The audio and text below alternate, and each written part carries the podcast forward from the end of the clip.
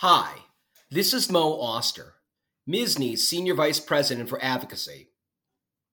I lead a team of lobbyists fighting for you in Albany and sometimes in Washington, D.C. To begin with, I want to commend the several hundred physicians and physician advocates who were able to transition from an in person Albany Lobby Day last week to a virtual program due to the snowstorm across the state.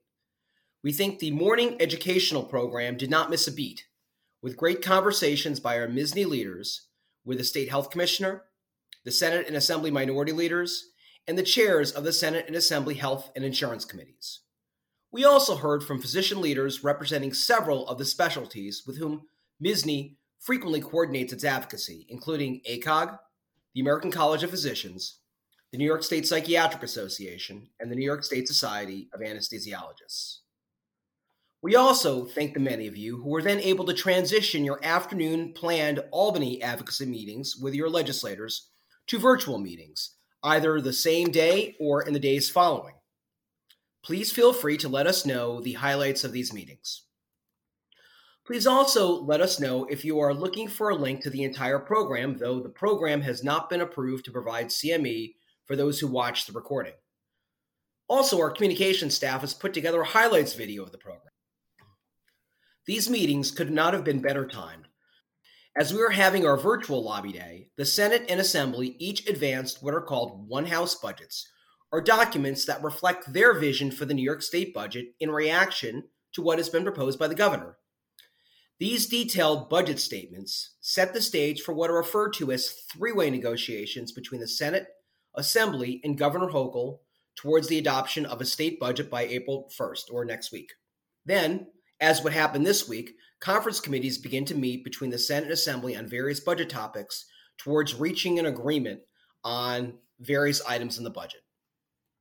Importantly, both the Senate and Assembly one House budgets included several items that had been included in the executive budget proposal that were supported by MSSNY, including continuing MSSNY's Committee for Physicians' Health, continuing the excess medical malpractice insurance program without conditions or costs on maintaining this important coverage, continuing the expanded level of funding for the Doctors Across New York Medical Student Loan Repayment Program, creating a health insurance guarantee fund to provide patients and physicians protection in the event of a health insurance solvency, such as what we saw a few years back with Health Republic, increasing cigarette taxes by $1 per pack. The Senate included language to strengthen enforcement on the flavored e cigarette ban enacted in 2020 and both houses increased funding for the tobacco control program. However, both houses did reject the proposed prohibition on the sale of menthol flavored cigarettes that MSSNY had been supporting together with many other patient advocacy groups. The One House budgets also importantly recommended the rejection of several measures that have been opposed by MSSNY and many other groups, including the elimination of the very important and long standing prescriber prevails protections for Medicaid prescriptions. They also recommended the rejection of the proposed requirement for acquisitions by and of private physician practices to be approved by the New York State Department of Health. They also recommended the rejection of the proposed enormous number of scope of practice expansions, including independent practice for physician assistants, prescribing and the ordering of lab tests by pharmacists, and permitting expanding the existing collaborative drug therapy program to include nurse practitioners. Because the budget is not yet finalized and is still being negotiated, it is imperative that physicians continue to send letters and oppositions to these proposals. Indeed, we have seen in past years where the Senate or Assembly rejects a particular item in their one house budgets, but then it makes its way into the final budget bill. Therefore, your continued grassroots advocacy is essential, and you can find links for our campaigns in today's MSSNY Pulse.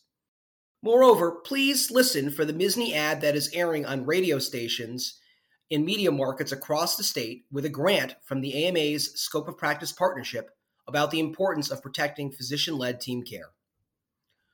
We also highlight that the Senate One House budget added proposals that had not been included in the governor's budget to provide additional funding for MSSNY's Veterans Mental Health Training Initiative that we have been doing for the last several years in conjunction with the New York State Psychiatric Association and National Association of Social Workers, And then there was a policy proposal in the Senate One House budget that would prohibit health insurers from denying medical necessity for patient care unless it is reviewed by a physician in the same or similar specialty as the physician providing the patient care.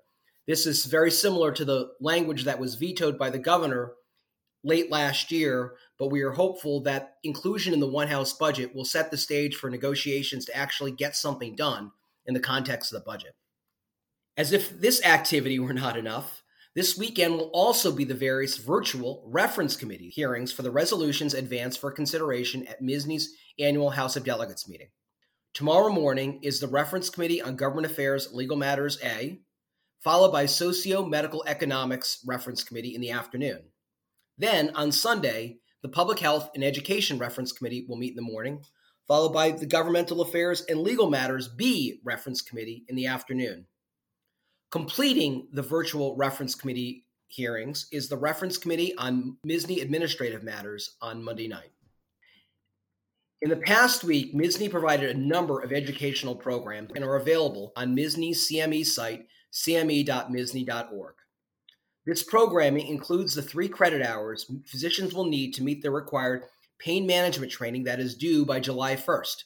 Again, as a reminder, this program is free for MSSNY members.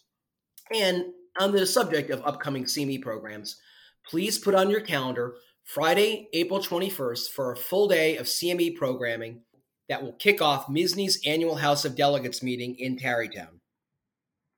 Thank you again for taking the time to listen to this podcast and for your commitment to MSSNY and your county medical society. We will speak again next week.